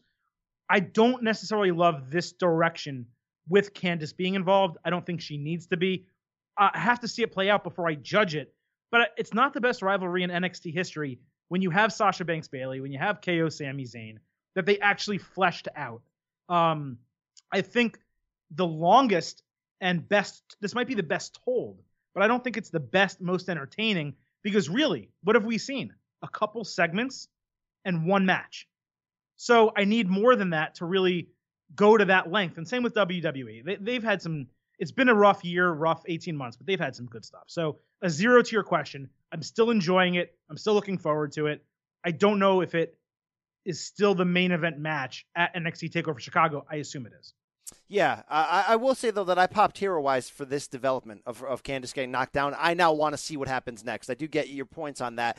And I do like that you shouted out the, the KO Sami rivalry in NXT. I just think for this being an all time great rivalry, though, it does have the history of them being together and then stepping apart during the Cruiserweight Classic and then coming back together. So they have gone pretty damn deep. I, I, am on the verge of saying that this is right there for best NXT uh, I that mean, I've ever seen. So, okay, if you bring in the Cruiserweight class, you, you, there's more ammunition there. And I like uh, it more than I like Sasha Bailey. That's just my personal preference in NXT. I like the Sasha Charlotte WWE feud better than this one. But you know, I think that that one is historically just dominant. Adding in the Cruiserweight Classic, if we're if we're counting that, which I guess we should, you're making a really good point. Uh, it might be the best feud in NXT history, but I'm not going to give it that title until it ends. Is that fair? That's fair. All right, let's move on. Uh, BC, after holding a dance off on SmackDown, Lana attacked Naomi, and the situation escalated from there. The Usos, Rusev, and Aiden English all getting involved. Hero or zero to this segment? Uh, improbably, improbably, this is a massive hero. I don't know how it ended up being that good, and I know certainly there's monster elements of that going on, and we get it, and that's a big part of it. This was really good and really entertaining in kind of a smart idea. And I had people, uh, Cam Schilling, one of our listeners from Down Under, DM me going, "What is Vince Russo writing this?" And I had that same feeling when I saw the original sort of promo telling you that it's coming up next. It worked, man. And Lana handled that perfectly because I actually believed for a second she wasn't going to turn on her. And I'm like, is this really going to end with them like shaking hands and hugging? Like, what the heck are we doing here? Like, she sold it to me that well. This is another turn in the right direction for Lana. And the only way that you're going to be believable that she can win matches is by being this despicable. I loved everything about it. I think we should do more of this. It was such a hero. I, I was so surprised that I liked this. Not just the end, but the entire thing. It wasn't gratuitous. Um, you didn't have Jerry the King Lawler in the ring screaming about puppies and, and every time one of them dropped down or, or lifted their leg, you know, making a innuendo. I did kind of wish there was a host in the ring because that's kind of how that should be. It was weird just to have the ring announcer do it. But outside of that, it was great. And I'll tell you something else too. We, we complain about continuity, right? Lana and Naomi had a dance off that I did not know about on Total Divas at like hey. a wedding or a party or something. And this is the second part of that. I don't know when that happened in relation to this. I saw the video after the fact. Someone tweeted it to me. But they were telling a storyline that you would know if you watched Total Divas. So it continues on to this. It was a freaking hero. Yeah, I, I, I don't know how, but I'll give him credit. SmackDown, hey, it's all working, man. There's I don't come out of SmackDown upset at anything. I love that. It's a great feeling. Number four, hero or zero, from our good buddy Omar underscore Al Rashid from Melbourne, Australia. Our buddy wants to know hero or zero. Adam, Sami Zayn, proving himself to be a top shelf talent by making the worst storyline in WWE, the current one with Bobby Lashley, in a into a somewhat watchable feud. He's calling this the worst in a long time into a somewhat watchable storyline, hero or zero. Am I giving hero or zero to that he's a top shelf talent or that the feud has become somewhat watchable? Uh, I think it's a combined. It's it's sort of an all encompassing. I have to split it. Is he a top shelf talent? No, he, zero. Um, I like Sami Zayn. I think he's a good mid carder. I don't think there's anything wrong with that. Not everyone can be a main eventer in WWE. He has yet to show the true skill set he has that he was able to display in NXT in WWE. And it has nothing to do necessarily with the angles, but it's how he's been booked in those angles and what he's been allowed to do in the ring and on the mic. That said, as bad as the last two Bobby Lashley Sami Zayn segments had been before this week, and as bad as Bobby Lashley's writing was, again, this week, and delivery. And, and, delivery. Again but again they're not they're making him be a smiley happy guy as opposed to a badass. But as bad as that was Sami Zayn did very well in that segment. And Bobby gripping his hand and and showing his dominance was something that this needed. So I'm going to give it a hero for saving one of the worst angles of all time and making it maybe not one of the worst angles of all time, but still really freaking bad. Yeah, uh, it's hard for me to give a hero to this, but I will say that they made it redeemable, except for the fact that Bobby came out and was like, even my sisters were laughing. Even my real sisters were laughing at the segment last week. Like, like, why would you give in to that? You know what I mean? Like, even when Bobby came out last week and had like a grin on his face, like this is just it's it's very it's very stupid. So uh, yeah, Sami's trying, or Omar, he's trying, he's trying his hardest here, but I'm not on board really with this yet. Yeah, why why couldn't Bobby have come out said the same line without smiling and gripped his hand and given him a mean look? That's all they needed to do. It's bad. It's just That was it. All right, number five here, Hero Zero. CM Punk uh, has already begun his trial in Chicago for defamation of a WWE doctor. I think it's actually the WWE doctor that's suing CM Punk for defamation. Hero Zero as to whether this means he's more likely to be hashtag quote unquote revolution bound than actually returning to WWE anytime soon. I mean, certainly it could depend on the results of the lawsuit and how much, uh, you know, collateral damage there is on the fallout of that. But I have to believe that this development, he's, he's, he's in trial in Chicago with Colt Cabana. They're playing the portions of that pod, the infamous podcast during the court trial, has to lead you to believe he's revolution for life, brother. Like I'm not saying he'll never come back to WWE, but I don't think they just square this up in the next, you know, six, nine months and then we see him suddenly making a surprise return at Royal Rumble next year.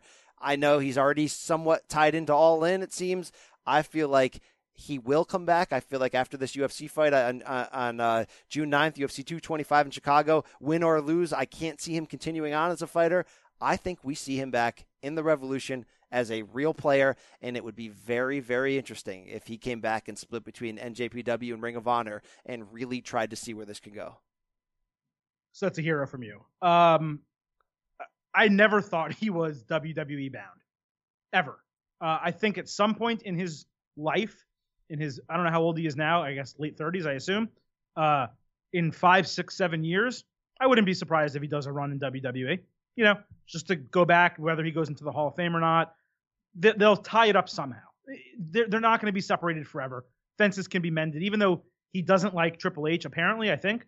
Um, it's Vince McMahon is at the helm, and Triple H. If Triple H is able to mend fences with Bruno Sammartino, he should be able to mend fences with CM Punk at some point. That said, I've always made the assumption that he was going to fight New Japan, Ring of Honor, something, because he's a special attraction and you can make a lot of money from doing so. Before I, I mean, so I guess it's a hero is my answer here. BC, does he have any chance of winning this UFC fight? Yes, uh, we have to be really honest here. He's fighting Mike Jackson, who is uh, has one other fight in the UFC, and he got destroyed by the guy who destroyed CM Punk. And Mike Jackson is a part-time like MM. He's like an MMA journalist who fights part-time. Like uh, no disrespect to him, he's like not really a real fighter. This is a fight that, in theory, CM Punk actually could win. I just don't think that means he's going to re-sign unless unless his appearance pushes the pay-per-view buys on June 9th, you know, through the roof, which it, he did decently well the first time around. I don't think it's going to push it through the roof. I don't see him re-signing because this makes the uh, UFC look bad having him there. So I think this is the end, personally. I've never, I've honestly never understood why he did UFC. I, I just, it's just a glorified uh, celebrity bucket list thing. And the problem was UFC signed him in 2014 at a period where pay per view sales were a little bit down and they wanted something and they figured they could use him as an announcer and he could, and it was just coming off of him leaving WWE. But because of injuries, it took him two years to make his debut. And by that point, people were sort of tired of the storyline that it was like, okay, let's see if you can fight. Come out here. And then when we found out that he couldn't, it was like, oh, this guy's a joke. So, like, I'm, I'm not going to say Punk's irrelevant because I think we just talked about it a couple weeks ago that when him and Bryan left at the same time, it really created a major void in WWE. And obviously, they left for different reasons, but it was their two most over, naturally over guys leaving the company within a couple of months of each other, and it created a massive void. When he comes back to wrestling, no matter where it is or no matter what it is, it's going to be a big deal. But it's not going to be what it was four years ago, where if he had left WWE and maybe gone to New Japan, even though we weren't watching it then, to those fans, right? Unless he gets the mic and rips WWE constantly, and that becomes his shtick. If his shtick is just to expose them, and he's that guy who just comes out of a trial, maybe loses the trial, maybe he's got to pay up to WWE, his doctor, maybe that's where it's like it's attitude era all over again. You know? Oh, if he loses the trial, there might be a gag order or something else involved in there, so he doesn't have to pay a million dollars. So don't be so sure. He may not be able to criticize WWE in a public forum. That may be part of that settlement as opposed to money. So don't put that past you. But BC, right. we ran through Hero Zero. let's slide into those DMs. Yeah, let's slide in uh, rapid fire style. Kentucky Long Rifle. What is that, an email? Oh, it is John Cena, and we begin with Ralph Johnson at Ralph J twelve twenty on Twitter. Ralph wants to know, Adam, who do we think takes the title off Brock Lesnar, and when? I'll serve it up to you to go first. Sure. Well, let's start with what should have happened. Uh, Roman Reigns at WrestleMania 34. Now that that's out of the way, uh, Roman Reigns at SummerSlam. Go ahead. I say Brock Lesnar. I'm sorry, Braun Strowman at SummerSlam. Braun Strowman at SummerSlam, and then maybe you rebook a Roman feud. I hope not, but maybe you do that. Uh, it's, it, it'd be interesting. That that's where I'm going with that. I just don't know how the, the end of this is not Re- Reigns getting the title. How about a triple threat with Braun, Reigns, and Brock? You think Reigns is going to win, but it's Strowman. Strowman pins Reigns, so it's just like Rollins pinning. Yeah, you're right. This is bad. Hey, you know what? They screwed up. You're right. They screwed up. There's not. I mean, what do you do? What do you do at this point? Reigns should have won at WrestleMania, or he should have won at Greatest Royal Rumble. The fact that Lesnar, by the way, is not on TV still and won't be until like three weeks before Extreme Rules in July. Come on. All right. Ah, that's Number bad. two here, sliding into the DMs from Nims Azor at Doc Nims. BC, I know you pump up the hashtag quote unquote, I added the quotes, revolution, but with num- with the rumored amount of cash that WWE is getting from new TV deals, are we seeing them become less of a wrestling company and more of a TV production company? And will fans need something else to fill that wrestling void? This is a really good question here because two things can happen with the latest development of the TV deals. One, WWE is gratuitously rich now. So if they want to squash the revolution by pointing out to themselves, saying, okay, on paper, who are the four biggest movers in this revolution? What can we do to sign them? Yes, you will have people like me who are saying, no, Kenny Omega, he's an artist. The Young Bucks, they're artists. They make so much money in their own t shirt sales, they don't need WWE. Well, even I will admit that everybody does have a price for the million dollar man. And if Vince McMahon is like, hey, Matt and Nick Jackson, I'll pay you three million a year each and guarantee that you get a title run within the first whatever, and you can be paired up with your boys who you used to wrestle with in Japan. I mean, like obviously everybody has a price, right? If WWE goes that direction where they're like, we just want to squash our competition, we want Kenny, we want the Bucks, we want Cody, and we don't care who else is out there, right? They don't even need to get the Japanese guys, right? They could just be like, that's because really it's the Bullet Club that is making us care about NJPW and find out who these Japanese guys are. That's one s- scenario. The other scenario is WWE says, we don't care. We don't care about your revolution because we're making so much money television wise, it doesn't matter to us. Then, Adam, that's where the blind spot could come into place. And that's where Nims has a good point. At that point, WWE is a scripted television show in a TV production company and not necessarily a wrestling promoter anymore. And there are people who will want their wrestling fix. If you don't get that wrestling fix, quote unquote, just from NXT, this does open the door for the revolution to have a big impact because people love actual wrestling and what feels like the wrestling they grew up with, and the indies are doing that. So if WWE is so blinded to their own financial success that it doesn't matter to them, and they leave that door open and don't scoop up all these guys, there is an opening for people to be like, you know what? WWE went way too commercial corporate. This is like McDonald's seeing them on Fox. I don't want to see this, right? Like Fox has a chance to change the game, or it could be more of the same. This could be, in a weird turn, the best thing to happen to the revolution, or they can absolutely squash it. And I don't mean to do a silver hedge there and just be like, here's your two, uh, you know, scenarios, but the, I think that's what we're looking at here.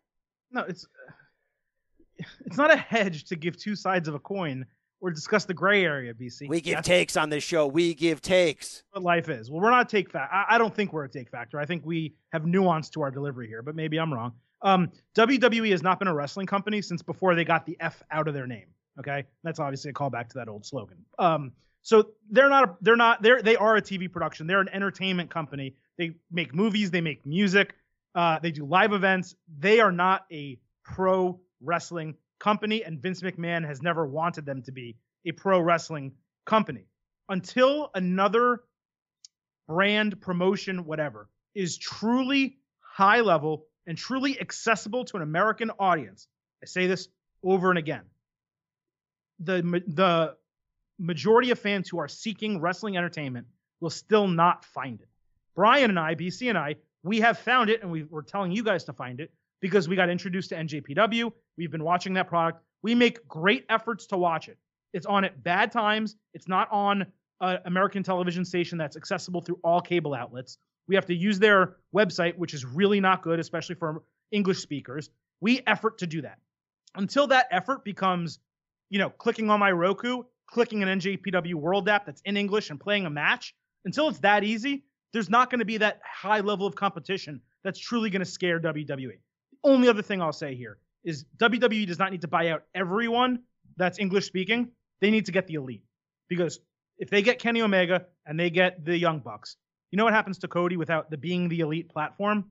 He disappears. And that's nothing against him, but where his character has grown and where he has made his new career is on that show and the storylines within the Bullet Club. If the Bullet Club as it exists now does not exist, Cody as a top tier main eventer, he's still going to be that because there's going to be a void there, but he's not going to have the same cachet that he does now. Very true. Very true. Uh, right. It's it's interesting, but hey, our buddy Adam X Parsons comes back into our DMs at the same Twitter handle. Interesting question here. Uh, the 11 guys on the main roster who've been NXT champions, who do we think the WWE has dropped the ball with the most? And that that list is Rollins, Big E, Bo Dallas, Sami Zayn, KO, Finn Balor, Samoa Joe, Knock, Bobby Roode, Drew Mack, Sienna Almas, and Neville. Um, when I see this list, Adam, both Adams here, I want to jump out and say Bo Dallas because he's probably accomplished the least out of this group. But I don't necessarily think I'm going to blame WWE for that. Like there were runs where Bo Dallas really wasn't in great shape, and even though he coming third generation guy, you get the feeling he has it in him to do great things. I don't know behind the scenes that he's always been prime and ready and in those spots to deliver those great things. So when I look through this list, uh, there's not a lot of failures here. Like I could say Big E could be bigger potentially and go the singles way, which we all want him to do. Or hey, Sami Zayn, you're trying they're finally figuring out who he is. But I don't see a big stain. Like I think Bobby Roode is who he is. They're trying their hardest. It's not going to work, but it is what it is. Do you see a stain in this list where you're like they've done that guy wrong? Absolutely. I, of course I do. Uh, it's a process of elimination here. So Neville's not on the main roster anymore, so he's out. Rollins has been world champion, getting a major push. He's out. Big E we wish he was a singles guy, but he's getting a great run with New Day. He's out. Uh, Kevin Owens has been Universal Champion, still in main events and still featured. He's out. Samoa Joe is doing a great job. He's been injured twice, so he's been kind of taken away. Nakamura was in the WWE Championship match at WrestleMania, might main event this pay per view. Cross him off. Uh, uh, McIntyre just joined. He's doing a great job getting a major push with Dolph. He's out. Almas just joined, and so far so good with him. So that brings me down to Bo Dallas, who if we're being honest, not the talent that the other guys are. So let's cross him off. Sami Zayn, Finn Balor, and Bobby Roode. I think they're failing Bobby Roode, but Bobby Roode doesn't have the ceiling that Sami Zayn has. Yeah, so I can't blame them for that. And Sami Zayn doesn't have the ceiling that Finn Balor has, who was made Universal Champion or made the Universal Champion, got injured, lost the title, and has never had another match. And Vince pulled his planned match, even though he was going to lose, with Brock at SummerSlam? The well, answer is Finn Balor. See, I I can't give it that though, because even though I'm disappointed in the way they have booked him, he's still a star. He's they're still giving him huge merch opportunities. He's still being presented as a big deal. They're just not letting him get to the mountaintops we think he already deserves. It's an interesting question. So maybe under that guys, who is the who are they dropping the ball with the worst? Okay, maybe you're right. Maybe he's, it is Finn Balor, but Bobby Roode. Do you see Bobby Roode or Sami Zayn being a legit world champion no, in W no. in main roster WWE. So I, I, guess you proved your point. I guess it, it, probably is Finn Balor. I'm just not angry about any of those the way they're handling any of those guys. Too angry about it. All right, maybe maybe I've just forgotten my anger for Finn. Well, that was a good well, reminder. Roode, Roode should be a heel, but he's still pretty new in, on the brand. And Sami Zayn, they've given him enough opportunity to be involved in stuff. They just haven't given him the full push that you know some fans want that I don't really want. But Finn Balor, they are actively keeping down. He's the only one on that then. list. Maybe it's really Neville because he left because they were sealing him when his ceiling could be more. He was cruiserweight champ for like a year, wasn't he? I mean, I know, but he feels he could do more, and I believe him too. But hey, that's another argument. Right. Number four here. This is a long one. Uh, I'll try to sum it up as I'm reading it here from Jared uh, Hartzler at jhart8832. Can the fans do something radical to make the Roman Reigns change happen, like they did with the Yes movement, Clearly, the boos are not working. Um, obviously, Triple H said in that E60 documentary that a boo is better than nothing. At least you're getting some reaction. when Roman come. Uh, okay, let me see where I'm trying to. I'm trying to shorten. No, just read it. This is good. This is a good question here from Jared. Okay. Well, it, does, it doesn't make. Okay. No offense, Jared. Could have written this better. Uh, he's asking, could that be the answer? Doing nothing. What if when Roman comes out to silence or faint, women and children cheer? Yeah, he's got and some problems. third or the way he more of the camera side audience goes and gets food. Yes, movement worked because it literally took over the show. Although Roman the man deserves praise, WWE leadership needs to hear from its consumers that it's time for a change. I'm not exactly sure what he's asking you. Here's I know what he's saying. This is actually a smart question. It is it is poorly written, so Jared, step up your game there. But we do want to hear from you. You are our consumer, so we want to hear from you. He's saying, look, they say that they don't need to change Roman because he's still boos are still noise. People are reacting. What if the only way we can get them to change Roman is by stop reacting to Roman at all? When he comes out, no boos, no cheers. In fact, he's saying go up to the snack stand and walk out of the arena. Is that the only way we can make change like we as a fan base made the change for Daniel Bryan? It's a really smart question, Adam. So he's almost asking, can we can fans do something in real life like they kayfabe the yes movement, getting everyone in the ring and staging a protest? He wants a silent protest by the fans. Yes. So, but look, the kids are going to cheer, and the, he's basically saying the kids and the women are going to cheer. They're going to because that's you know they love Roman. They're going to do that. Can we as Smark fans be a- big enough audience to where not doing anything can if let's say four episodes in a row of Raw, Reigns comes out and he gets a smaller cheer than a mid carder, right? A smaller noise explosion. No more boos, a smaller noise explosion than a mid carder. Will that make them change? Yeah, it will. That's the right answer. Yeah, I think if fans that's the only way. yeah, I think if fans stayed seated or stood up and turned their backs, right? Yes, yes. Even though that's rude. Form of, Yes. form of protest. Would that work? Yes. Will that happen? No, because there's no way, despite the prevalence of, of social media and the internet and the and the way to get everyone on the same page, it's very difficult to get 10,000 people, 15,000 people on that same page. Yeah, It, it just is. it I- is. I- but that is the only way, man. That's an interesting thought. It's you're not going to get unified, but that is the only way to do it. I mean, not not buying merch would be another way too. But I think look, the kids and the families are, are going to make up for that. So Okay, number five here, sliding into our DMs from Very Dumb Mark at Jobber Glorified. Hey, love the show. Thank you. Best wrestling podcast around. Thank you. And the revolution is real. BS. Uh, if I may, call me Captain Early to the party, but picture for SmackDown's Fox debut Cena versus Styles for the gold, with Cena winning number 17 in style. wow, we're so we're like a year out from this. But it's an interesting question. Is basically who are you going to debut? When UFC debuted on Fox with that giant deal, they put the heavyweight championship on the line. Cain Velasquez and Junior Dos Oh, right. Santos on free TV, and it was like a 30 second knockout, and it was it was wild. What are they going to do here? Yes, they're going to have to do something big to get you to watch it, almost like a pay per view. That first episode has got to feel like a pay per view. My first thought was they got to give you the two stars that they care about the most. But doing this sort of crossroads way of taking a current top star and a legend in Cena who they know will get faces, this might be the best way to do it. This might be the best actual two people because there's nobody on SmackDown, even though Styles is 40, there's nobody on SmackDown who it's like, this is the guy we're building behind. It's like if Rollins was on SmackDown, you're like, well, Rollins has to be in this match, right? Or Reigns. They're not. Unless we do a change by them, which is very possible, of the way the roster is now, Cena Styles might be the best pick. Uh, I think it's up there. I don't think Cena winning number 17 on free TV is smart, no matter what. I think you save that for a major event, SummerSlam, Royal Rumble, WrestleMania. It's, or, it's, South, seven- or Saudi Arabia if the price is right, right? it's the record.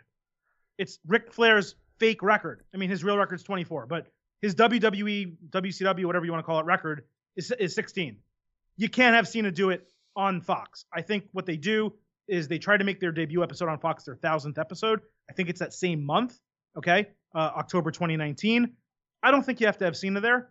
Daniel Bryan, AJ Styles, Daniel Bryan, Shinsuke Nakamura, Daniel Bryan, Samoa Joe, uh, AJ Styles, Daniel Bryan. There's so many options. We don't know who will be on that brand with the superstar shakeup.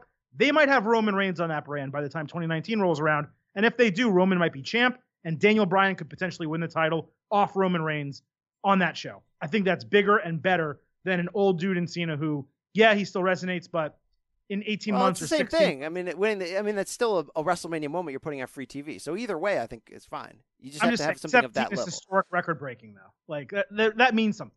True, true. All right, all right. Let's get out of here by touching our feel spots quickly. I want to just say this on the feel spot this week. I know I was late to the party on Pentagon, right? Penta, uh, Penta L L zero M. I know I was late to the party on our guy there, but what he is doing at Impact Wrestling got me back into DVRing it, and I chip away at those episodes. And you know what?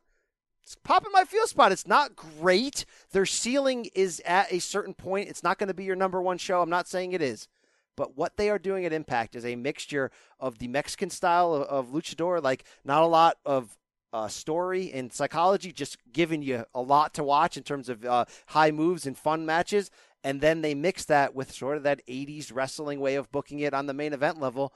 I kind of like what I'm watching at Impact Wrestling lately with Eli Drake, with Pentagon, with a lot of the uh, X Division high flyers not a bad product right now. And I didn't think I would say this since 2016 when the Hardys were and Billy Corgan were making people care again. This is the first time that I'm like, you know what? I'm going to make this part of my weekly rotation. I like to turn this on late at night sometimes where I don't have to think. I just watch it and I go, I'm entertained here. Sami Callihan's doing some interesting stuff as a vile heel. Jeez. They're popping my feel spot. I'm glad that there's somebody else that's doing something and it doesn't suck and it's finding its way into my rotation. So Shout out to Pentagon for getting me into there. Shout out to Impact Wrestling, Don Callis, and those guys for doing something that doesn't suck. That that's it was nuts for a feel spot this week. To say it doesn't suck, I mean that's really a low bar. I agree that it doesn't suck. I watched the last two episodes of Impact and I was fine. You know, whereas with Ring of Honor, I, I taped it for two months and literally could not get through the episodes. They're that bad. With Impact, I was able to watch them and it was fine. Uh, they need to be a lot better to actually get me to watch that show or even think about the storylines.